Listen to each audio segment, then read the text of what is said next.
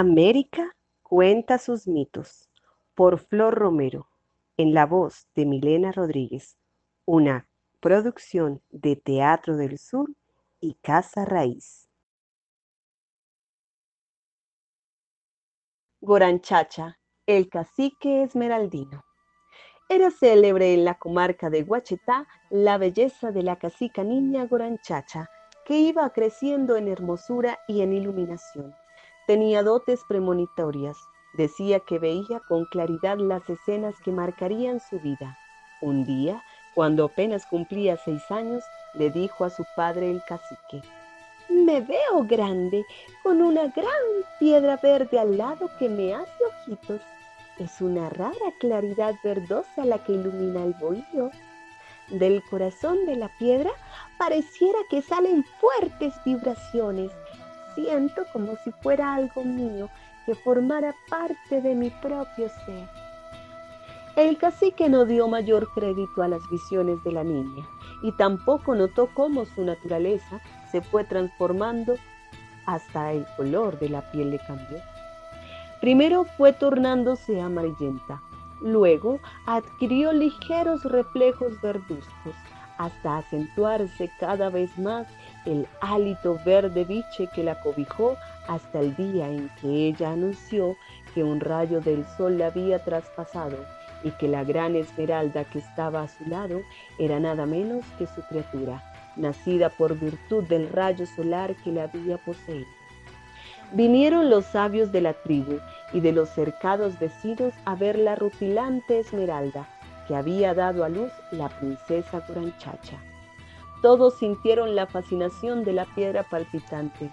No habían terminado de llegar los curiosos a ver el gigantesco cuarzo verde cuando en pocos instantes la piedra hexagonal fue transfigurándose en criatura y de ella surgió como por encanto un niño al que empezaron a considerar el hijo del rayo, el niño hecho de energía solar que encarnaba la enseguedora esmeralda que un día concibiera la bella Goranchacha.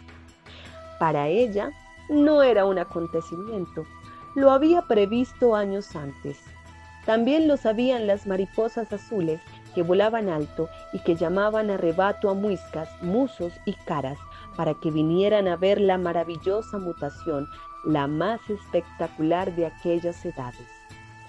Era como para volverse loco, porque las mariposas cruzaron las montañas y esquivaron árboles gigantescos de la selva para avisar a los cercados más apartados que había nacido el hijo del rayo del sol un futuro soberano resplandeciente al que no deberían mirar de frente. Tendrían que hablarle de espaldas, puesto que el niño rayo tenía entendederas con el sol. El pueblo lo amó y se esforzó por complacerlo en las exigencias más pequeñas. Como hijo del rayo del sol, tenía muchos poderes.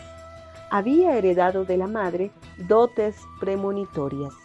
Anunció en su adolescencia que edades más tarde llegarían hasta sus cercados unos hombres blancos de seis patas.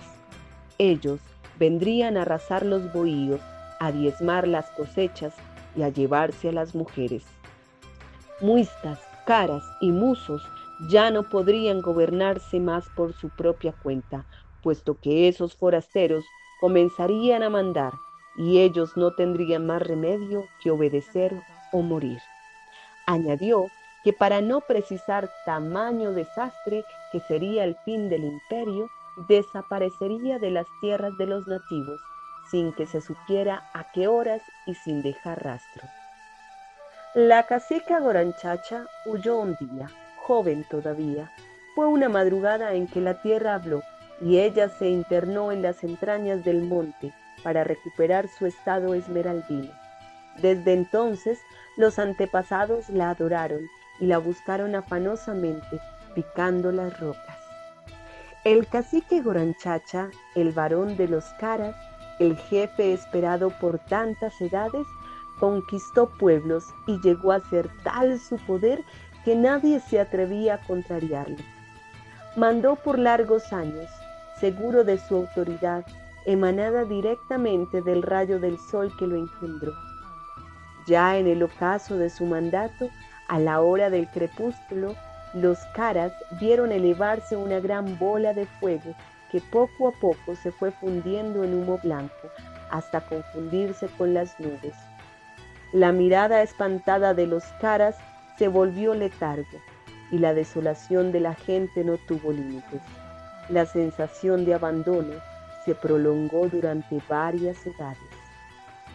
Tiempos después, los nietos de quienes habían visto al cacique Goranchacha, el hijo del rayo del sol, elevarse en el firmamento, pudieron comprobar que efectivamente llegaban los hombres blancos que él había anunciado, lanzando truenos y relámpagos y diezmando nativos como si fueran hormigas.